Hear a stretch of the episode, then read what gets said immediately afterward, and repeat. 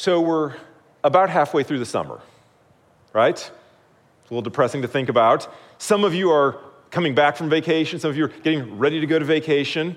Some of you are beach vacationers. Can I see those hands? Some of you are mountain and national park vacationers. Can I see those hands? All right, well, I'm looking forward to the beach. We haven't been yet, so those of you who are coming back, I'm kind of jealous of you. I, I hope some of you are even on vacation at the beach and, and tuning in from there, and we're extra jealous of you. Um, but can we all just take a second and recognize that the beach in many ways is just a glorious deliverer? Isn't it? Like, like I just look forward to the beach. And the mere thought of being at the beach, it delivers me from whatever feels like just pressing in front of me, like, oh. Just be at the beach. You feel the water kind of lapping up and running through your toes. Like, oh, that's awesome. I love that. And we, we know it can't really deliver us from anything, right? It's like it's, it's only a week away, and when I come back, I'm going to have more problems than when I left with. But just the thought of getting to the beach is awesome. Like, oh, this is a deliverer. But but there's also, if you've ever been at the beach when perhaps a, a hurricane comes or the threat of a tropical storm, there, there's judgment that comes at the beach, isn't there? And if you're stuck at the beach when that judgment comes, you'd better get out of there. Like, it, it's no laughing matter. It's a, a matter of life and death. And it's only a fool who says, oh, I'm just going to hunker down in my beach cottage here and pretend like this thing isn't coming. I'll make it. It'll pass by. Like, no, you need to you need to get out of Dodge and appropriately deal with the, the judgment that's coming on this beach, right? And, and in a somewhat similar, although in a infinitely greater way, God is both a glorious deliverer and a glorious judge. And Acts twelve shows that to us, right? He, he offers us, unlike the beach, he offers us a deliverance that's way better than seven days away from your problems, right? And like the judgment of the beach, if you don't recognize his power and the judgment that's coming for all of us, you too could risk losing your life. And so there's a, a deliverance and a, and a judgment that's coming. So stated differently, if you underestimate the power of God's deliverance and of his judgment, it's only a matter of time until you're going to have a really, really big problem. Right? So, so Acts twelve, boiled down to a sentence, might be something like this. A small view of God results in a big problem for churches on mission. You see it on screen there. A small view of God results in a big problem for churches on mission. That's why A W Tozer would say, what comes into our minds when we think about God is the most important thing about us. That's the single most important thing about you. Maybe you realize that, maybe you don't. Maybe it feels like something a pastor says and nobody else really ever thinks about, but I'm telling you it's true. And I hope this morning to demonstrate from Acts twelve why that is so valuable for us. So Acts twelve, three basic points. We'll see no small context, no small deliverance, no small judgment. No small context, no small deliverance, no small judgment. So no small context. Start there. That's the first point. Look at verses one through five. Let's read those again together. About that time, Herod the king laid violent hands on some who belonged to the church. He killed James, the brother of John, with the sword. And when he saw it pleased the Jews, he proceeded to arrest Peter also. This was during the days of unleavened bread. And when he seized him, he put him in prison, delivering him over to four squads of soldiers to guard him, intending after the Passover to bring him out to the people. So Peter was kept in prison, but earnest prayer for him was made to God by the church. You see, you might read Acts twelve as um, part of a, the Bible, which is just moral stories to kind of guide you along your way. And if you read it that way, you might see like, well, James died, he suffered, I... I really need to try to suffer well as a Christian. And the church stayed up all night praying for Peter, like, I need to pray longer than I've been praying. And they clearly lacked faith that God would deliver, and so I need to pray with more expectant faith. And Herod was judged for not giving God the glory, and so I need to be extra quick. Whenever I'm complimented, say, praise the Lord. And you read the Bible sometimes, and I do this too, as, as a set of moral stories that's just meant to kind of guide us along the way. It's a basic way of reading the Bible is what we're supposed to do for God. But what if the Bible was one big story about God and what he's done for you? That's what the Bible actually is. How would that change the way we read this? And the answer is, it's found right in the text. We see no small context. Look at verse three specifically. We read, uh, the, the last sentence there of verse three, this was during the days of unleavened bread. That's right after the Passover. The Passover meal was eaten. And then verse four, you scroll down, Herod was intending after the Passover to bring Peter out to the people. So, so what we find here is this, this great deliverance of Peter that comes. And it's placed in the context where there are Jews gathering for the Passover. So you've got the Passover meal that's eaten, and then about seven days of unleavened bread. And during that time, it's unlawful to put anybody to death. And this whole kind of period is just called the Passover. And so while Jews are gathering to remember the first Passover, the deliverance from Egypt, their minds are consumed with what God has done for them.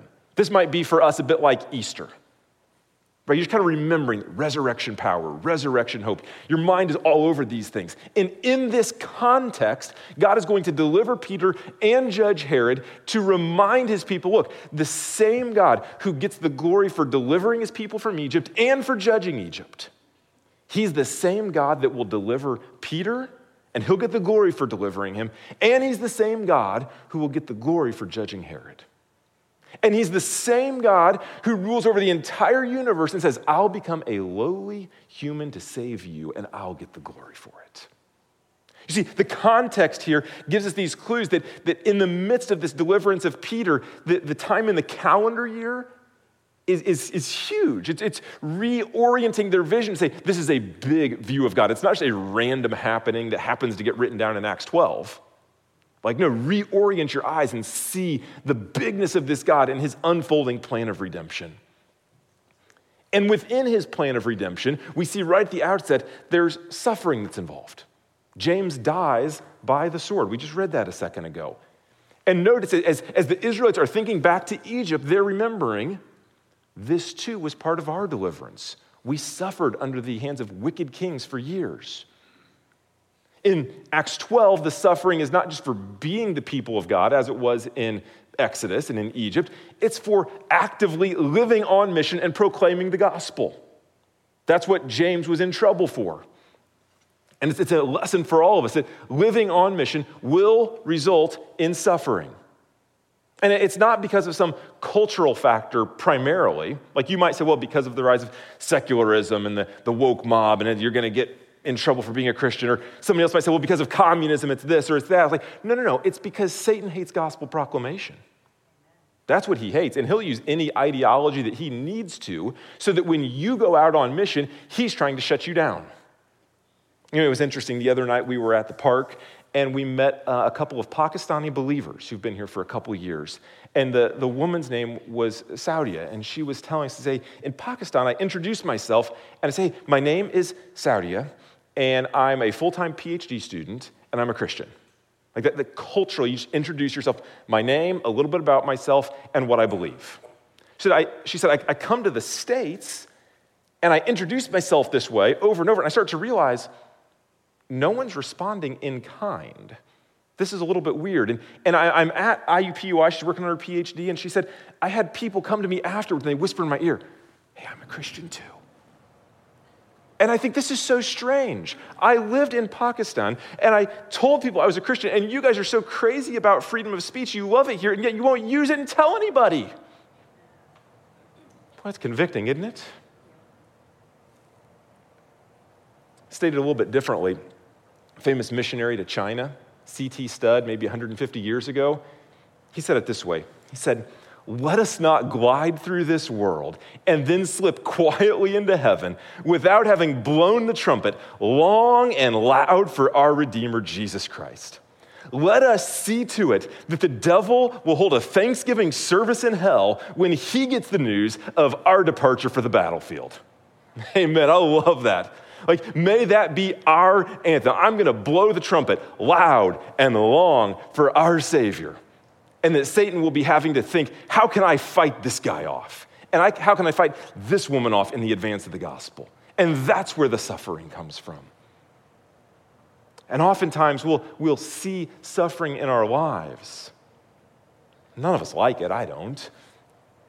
And we object, and it's it's something like, in our mind, we might not verbalize it this way, but the, the objection is something like, if I can't see a good enough reason for God to allow this particular suffering, then there must not be one. Friends, I, I don't know what suffering you might be facing this morning, and I don't intend in any way to minimize or to overlook that. What I do intend to say is that the God who is over the entire universe is bigger than even your suffering. And we're forced to confront that and ask, is my God big enough to allow suffering and still be just? Is he wise enough to be trusted through this suffering? Is he good enough to be trusted through this suffering? I, sometimes I think about it this way. It's like I, I would walk into the kitchen and, and our girls are in the kitchen and every single cabinet has been unloaded. There's like smoke coming out my ears. Like, what in the world is going on here? Like, do you know? But rewind that a bit. And what if I walk into the kitchen and Emily's there and she's got every single cabinet unloaded? No longer smoke billowing, billowing out my ears. I'm like, oh, you must have a really good reason for this. Because she's bigger than my kids. She's wiser than my kids.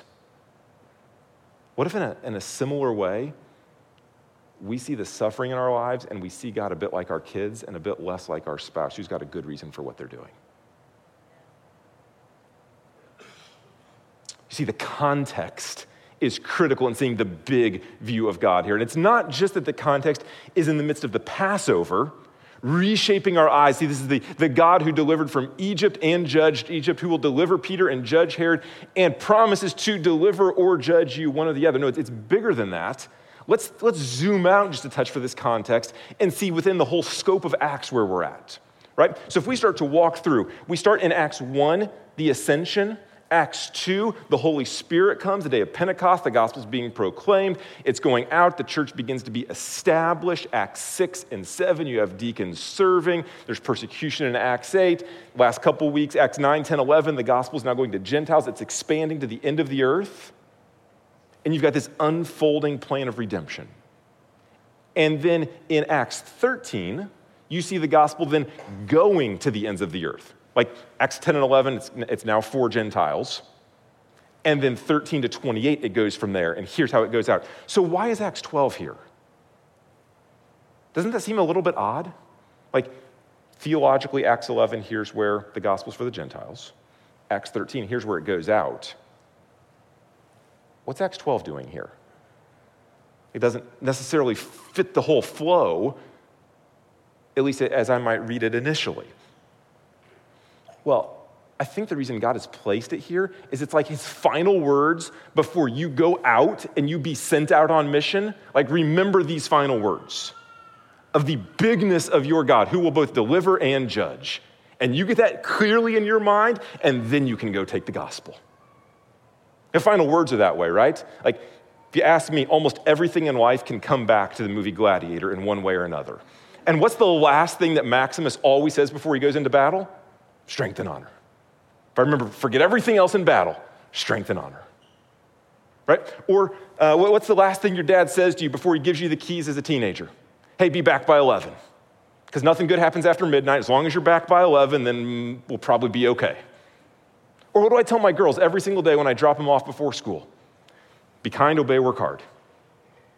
You be kind to your classmates, you work hard at your studies, and you obey your teacher. You do those three things, it'll probably be all right today. Like, these final words are meant to carry you through the day. And so Acts twelve is placed here. The gospel's been unfolding and you're about to go out. You better get a big-sized view of God in your mind.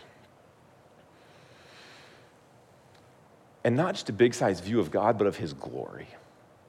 Verse seventeen, why don't you look back at that with me? Verse seventeen, Peter's been delivered.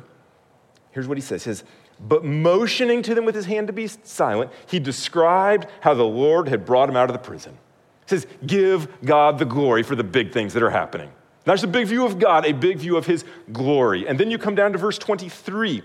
We read of Herod, immediately an angel of the Lord struck him down because he did not give God the glory. God gets all the glory for the deliverance and for the judgment. And this is a theme you'll see all over the Bible. Isaiah forty-eight, verse eleven. Look at, listen to how Isaiah would say this. It says, "For my own sake, for my own sake I do it. For how should my name be profaned? My glory I will not give to another." God will have his glory. Or Isaiah forty-three, a couple chapters earlier, it says, "Everyone who is called by my name, whom I created for my glory, whom I formed and made." You're all made for God's glory. Or Revelation four, we just sang about this just a couple of minutes ago in the song. It says, "Worthy are you, our Lord and God, to receive glory and honor and power, for you created all things, and by your will they existed and were created." It's as if God is saying, I'm glorified when people like James suffer unjustly for my sake. And I'm glorified when I deliver people like Peter miraculously for my sake. And I'm also glorified when I justly judge the kings of the earth like Herod. And far too often, guys, we don't operate with this big view of God. We have a wholly domesticated little view of God where he's like any number of things. Let me just list a few off. Like God is kind of like our friend up in the C-suite that we're hoping helps us get promoted. I need a promotion, phone a friend, God up in the C-suite, hey, give me that promotion. Or, or God is like a, I, I need healing. God is it's like a supercharged trial dog. Give, give me healing, God. Or it's like, I don't do it with my kids. God is, it's like a parenting guru. He's a child whisperer. Hey, just help me get through this.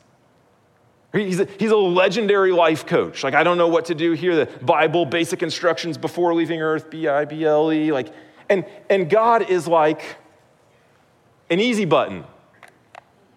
That was easy. And whatever comes up, we're just like, well, I'm glad I've got a God for that. That was easy. And it's just over and over.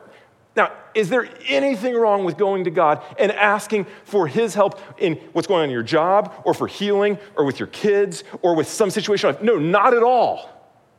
But he'd better be in your mind and in your prayer life a lot more than that. Amen? He's the God of the universe. And for most people in the world, the message is really simple. Your God is too small.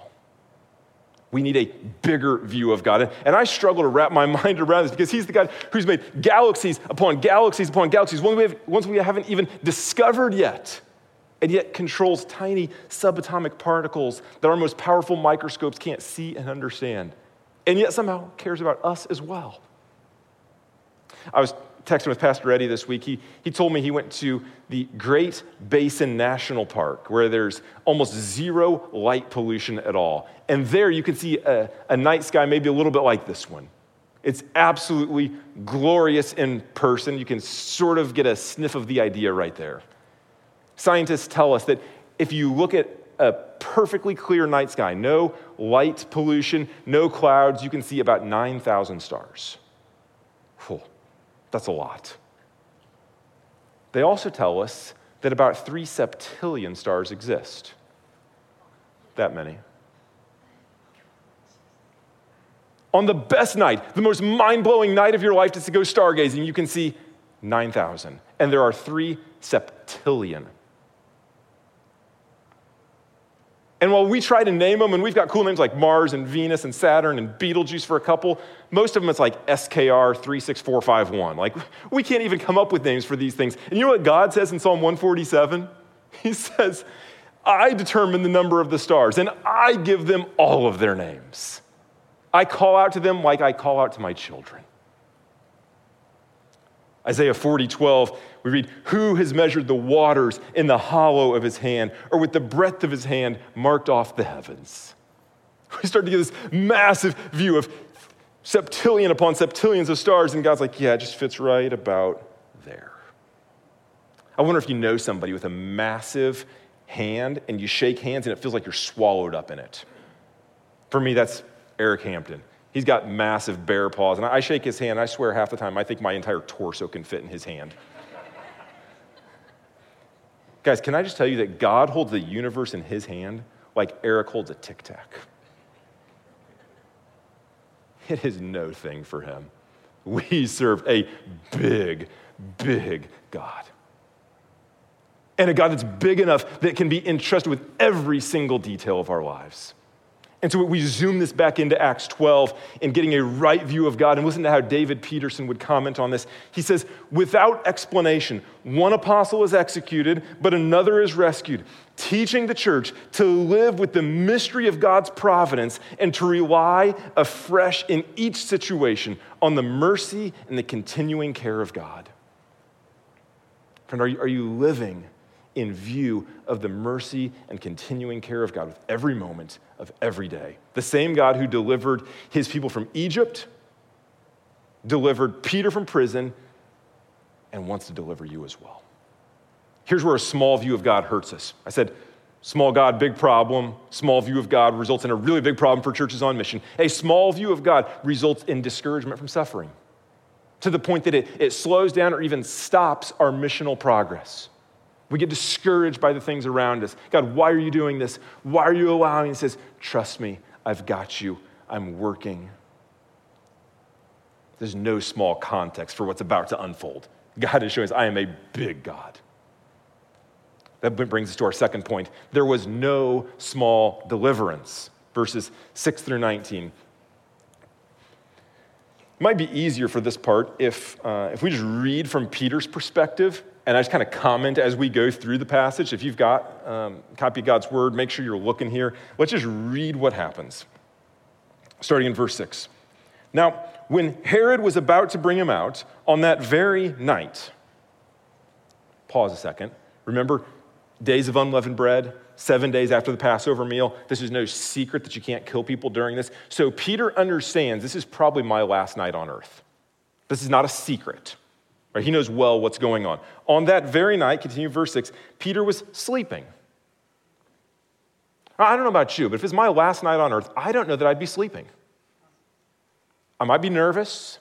I might be trying to scratch out letters to somebody that I knew. Maybe he didn't have that opportunity. I don't know. Maybe I'd, maybe you think he'd be more faithful like Paul and Barnabas. He'd be singing in prison. But he's sleeping. Clearly, this dude has trust, a high level of trust, in a really big God, that whether I die or I don't, he will be glorified. A bit like the Daniel's buddies in Daniel three, who says, hey, king, God can deliver me, but even if he doesn't, he's still on the throne. You see this big view of God evidenced, and we're only like one verse in. Peter was sleeping between two soldiers bound with two chains and sentries before the door were guarding the prison. Sounds pretty secure to me. Two chains, two soldiers, sentries, ironclad doors, like probably not getting out of this one. And behold, this is verse seven, an angel of the Lord stood next to him, and a light shone in the cell. Just pause and, and read carefully what was said there. An angel shows up, and like a beam of light comes down. This sounds a lot like the Twilight Zone to me. We're like, what? This is, is this an out-of-body experience? We keep going, verse seven. And he struck Peter on the side and woke him, saying, get up quickly. I'm in the Twilight Zone. Dude, get up. All right. Verse seven, we keep going. And the chains fell off his hands. Just try and imagine the wonderment that Peter's feeling here. Like, what is going on? And the angel said to him, dress yourself and put off your sandals. And in my mind's eye, I can hear Peter being like, dude, calm down. I want to wake these guys up. Let's get out of here. We keep going. And he did so. And he said to him, wrap your cloak around you and follow me. And he went out and he followed him. And he didn't know what was being done by the angel. He didn't know it was real, but he thought he was seeing a vision. And I could understand why. Verse ten, we keep going. When they passed the first and the second guard, they came to the iron gate leading into the city. It opened for them of its own accord. It was the first automatic sliding door. And they went out along one street, and immediately the angel left him. And when Peter came to himself, he said, now I am sure that the Lord has sent his angel and rescued me from the hand of Herod and from all that the Jews were expecting. Man, I wonder if you read passages like this, you're like, man, I don't see miracles like this all the time in my life. Like, I, I'm glad that happened to Peter. I want to see that happen more often. Can I just tell you, Peter didn't expect this thing to happen either. He was just as confused as you would have been. So just because you don't see God working all the time, it doesn't mean that he's not, right? The other thing it shows, is, shows us is this. There is nothing, nothing at all that is a match for God's power, right? There's no secure prison. There's no military might. There's no wicked government, and there's no hardness of heart that is a match for God's strength. And when you see the magnitude of Peter's deliverance, it ought to give you a picture of a really big God that gives you real hope this week. The magnitude of his deliverance shows you a big God that gives you real hope this week. Because here, here's the thing. If God can save Peter out of this situation, he too can save your child or your spouse. If he can rescue Peter from a maximum security prison, then whoever it is in your life that has a maximum hardness of heart, God can save them too. And you remember what's happening in Peter's life. If God can continue to use Peter after his expletive-filled denial of Christ, he can keep using him. You know who he can keep using? You. When you see the magnitude of Peter's deliverance, it shows you a big God that brings you real hope this week. That's why Tozer would say the most important thing about any of us is the thought that comes to our mind when we think about God, because it impacts the hope that you do or don't have every single day of the week. You know, we've looked at this from Peter's perspective. We haven't yet looked at it from the church's perspective of the deliverance. So let's let's go back. Let's look Acts twelve, starting in verse twelve, and I'm going to grab a quick drink of water here. When, verse twelve, when Peter realized this, he went to the house of Mary, the mother of John, whose other name was Mark, where many were gathered together and they were praying. They're, they're praying through the night, asking, presumably, that God would deliver Peter. And if, if you just put yourself in their shoes. It's, it's the week of Passover. They're probably praying, God, as you delivered your people thousands of years ago, please deliver Peter as well. Verse thirteen, and we knocked at the door of the gateway. A servant girl named Rhoda came to answer. Recognizing Peter's voice, in her joy, she did not open the gate, but ran in and reported that Peter was standing at the gate. They said to her, you're out of your mind. But she kept insisting that it was so, and they kept saying, it is his angel. But Peter continued knocking. I love that. Like, like you just see, see a dispute in the house. Like, you made the mess. No, you made the mess. No, you made the mess. No, you made... Well, could somebody just clean it up? It's like back and forth, back and forth, back and forth, back and forth. Knock, knock, knock, back and forth, back and forth, knock, knock, knock. Like, could somebody just let the dude in before all the guards wake up and come and get him again? We keep reading. And when they opened, they saw him and they were amazed. But Peter motions to them with his hand to be silent. And he described to them how the Lord had brought him out of the prison. And he said, tell these things to James and to the brothers. Then he departed and went to another place. Don't you see the, the focus of the whole thing? Peter motions and says, look, look how God delivered him. Give him the glory. Go tell somebody else the good news, and then I'm going to go tell somebody else the good news. Friends, I wonder this morning as you read this passage, if you would ask yourself, do I pray as a Christian to the God of the Bible? That might seem like a silly question. Like, what else would I pray as, and who else would I pray to? But I do wonder that if our prayers are limited to a new job or for the rain to stop or for grandma's knee or for me to get the house that I want in this crazy market, you don't have to be a Christian to pray those prayers. Everybody wants those things. And it's not wrong at all to pray for those things. In fact, I hope you pray for those things because God cares about every single detail of your life. But your view of God should drive a prayer life that it takes the God of the Bible to answer those prayers. I wonder if you wouldn't just turn over to Colossians one and see how Paul prayed. If you've got the Pew Bible, I think it's page nine eighty-three. I didn't put it on the screen because I want you to actually turn in your Bible. I love that sound of the church just rustling some pages across. Colossians chapter one. Paul's here in verse nine saying how he, he heard of the faith at the church at Colossae. Here's what he says, starting in verse nine. And so from the day we heard, we have not ceased to pray for you, asking that you may be filled with the knowledge of his will and all spiritual wisdom and understanding, so as to walk in a manner worthy of the Lord, fully pleasing to him, bearing fruit in every good work and increasing in the knowledge of God, being strengthened with all power according to his glorious might, for all endurance and patience with joy, giving thanks to the Father who has qualified you to share in the inheritance of the saints in light. He has delivered us from the domain of darkness and transferred us to the kingdom of his beloved Son, in whom we have redemption, the forgiveness of sins. Friend, I, would, I wonder if you just wouldn't open up to Colossians one, even this afternoon, and just pray for every single person you can think of that prayer.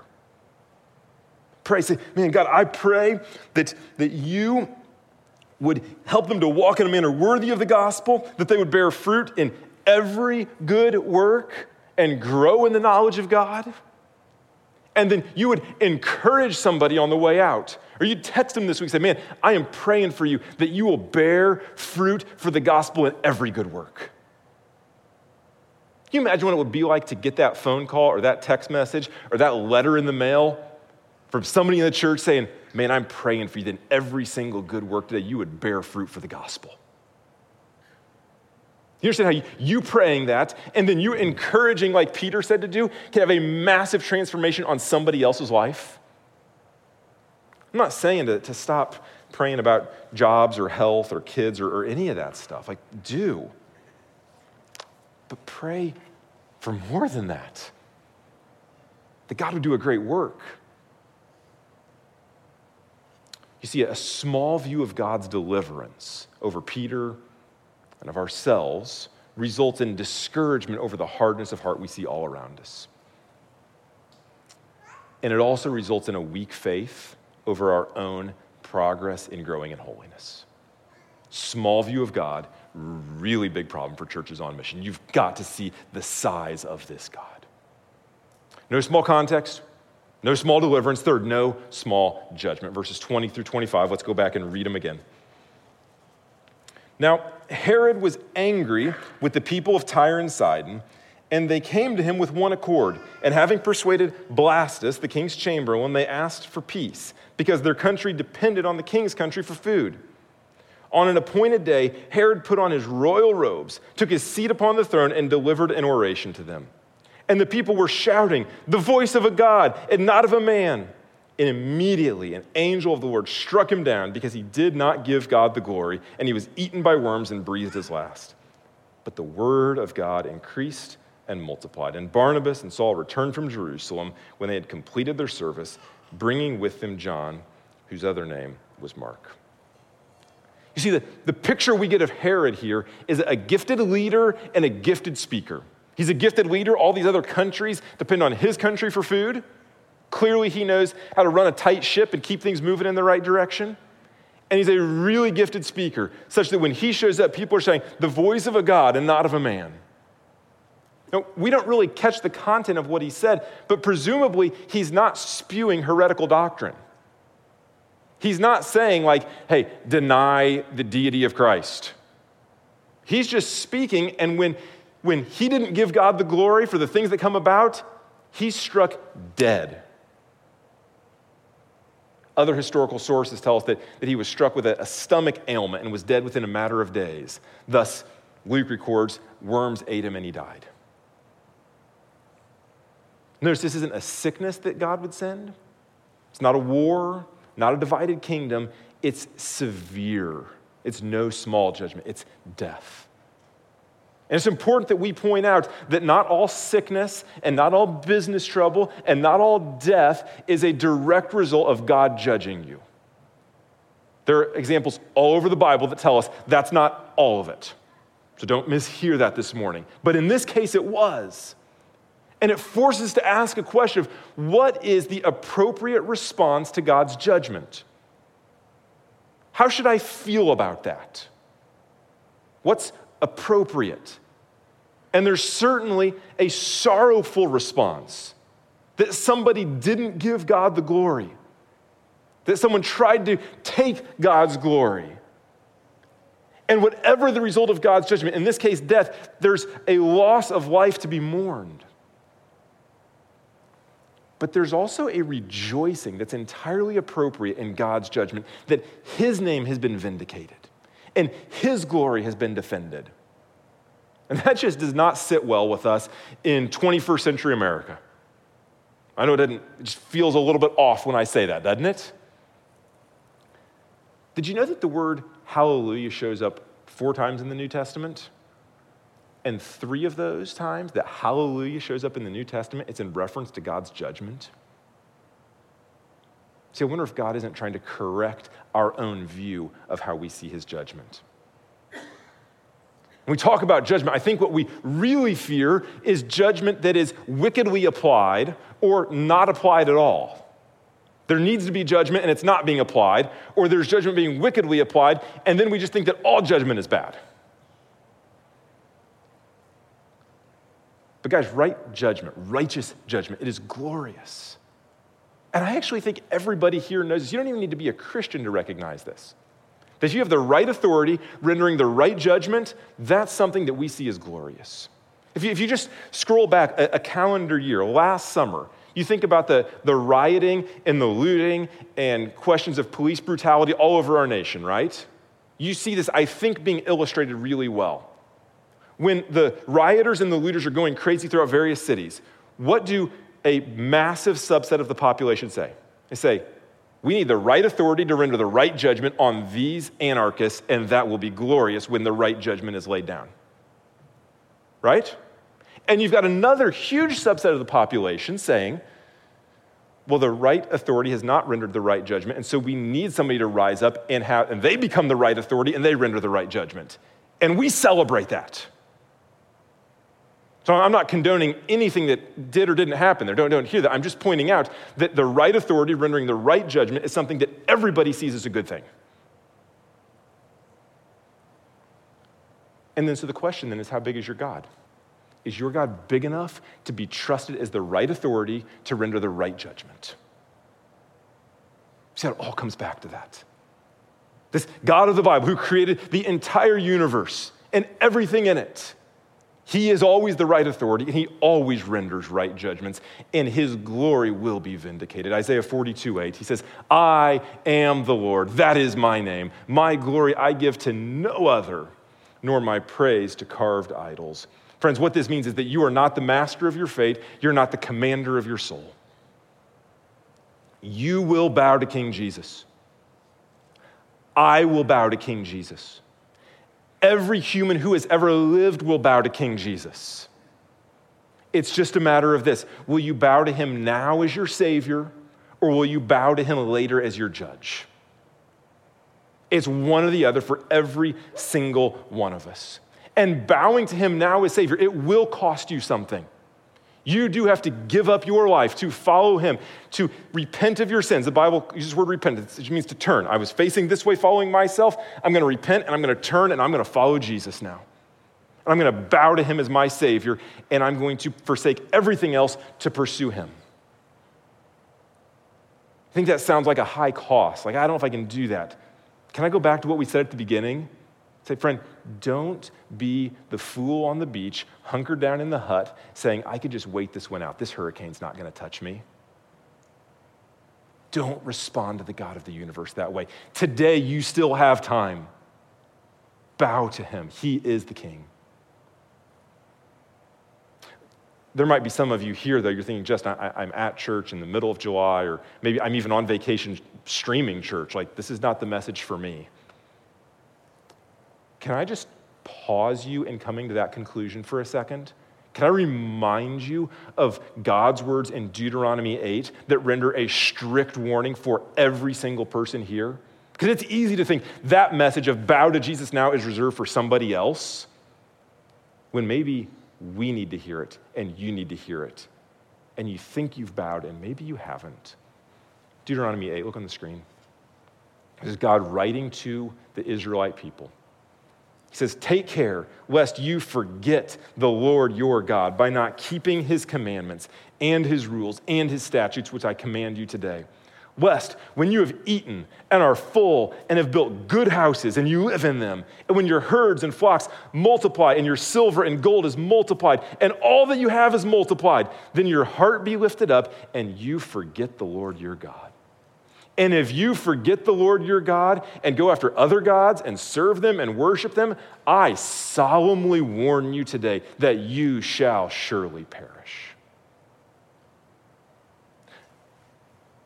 See, these are words written to the Israelites, and it seems that some of them were grateful for the deliverance that God had made available, for the good houses that he'd given, and for the, the multiplication of wealth that he'd given. But they weren't really the people of God. Friend, I wonder this morning, are you a cultural Christian? And by that I mean not a real one. Does your life have a place for religious observance? To come to church, help out on occasion, maybe you're gonna be at Fast Track, to toss some money in the, in the plate or in the box in the back. But at the end of the day, at your core, you are serving and worshiping other gods. Do you serve and worship your career? Do you serve and worship your kids and their academic or artistic or athletic success? And that is your God, and you'll give anything for it? Do you serve and worship financial security? That once I obtain that, then I'll have it. Jesus in Matthew seven said his disciples would be known by their fruits. I wonder if the fruit of your life was examined, how you would match up to Deuteronomy eight and what was just said there. Friend, have you actually bowed to King Jesus? Or do you just tip your cap on the way by for your religious service? A small view of God results in failing to take his judgment seriously, and you risk losing your life. Friends, don't have a small view of God's judgment. Everyone will bow to King Jesus. And maybe this God seems big and a little bit scary to you. Maybe this passage leads you to feel a little bit afraid, like, ah, who is this God? And guys, in, in many ways, that's exactly what this passage is meant to do. But it's not all judgment and suffering and fear. You see, the judgment that Herod faced, death for failing to bow before God, that judgment was absorbed by Jesus on the cross of Calvary. You see, Jesus isn't just the king, he's a good king. He's not just dishing out judgment because he loves to. No, his heart at the deepest is to extend mercy and to save people and to deliver them. In his goodness, he took the judgment that was coming for all of us. He absorbed God's wrath so that you could have a deliverance that's way better than Peter's. That's good news. You see, the deliverance of Peter shows you a God that's big enough to break down any apparent barrier to the advance of the gospel. The deliverance of Peter shows you a God big enough to break apart the shackles of sin in your own heart. It's not depending on you, it's depending on him. Friend, I wonder, are your, is your God too small? Are your eyes stuck on the people around you that don't believe? Are they are your eyes stuck on yourself and why you're not making the progress you want in your Christian life? Thinking if you try harder or do this or do that, it'll all get worked out. No, raise your eyes.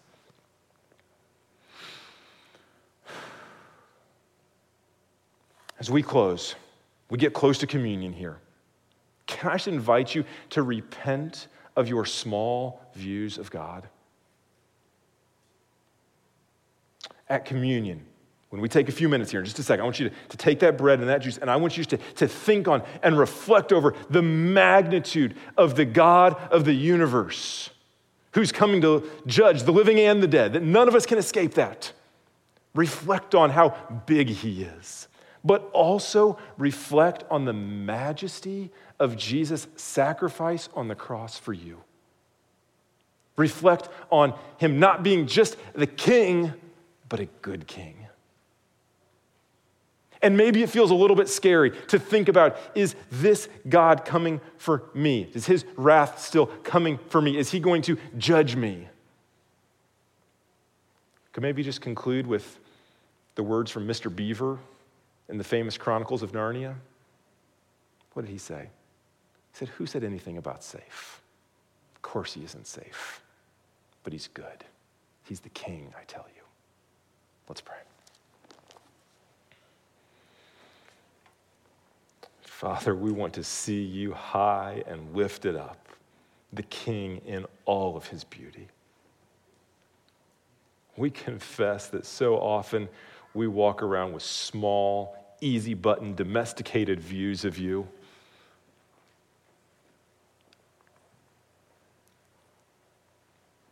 We just need you to reorient our eyes to see you as you truly are. God, I pray right now, even as every single person here is listening and thinking on these things, as Satan wants to distract them and make them think about lunch, or whether it's raining or anything else foolish like that, God, I pray that you would, by your Spirit, give us open hearts to hear from you what you have to say, to help us to see how big your deliverance is and how big your judgment is, that we would respond in repentance and faith and run to you for deliverance and for cover from your judgment. We pray these things in Jesus' name. Amen.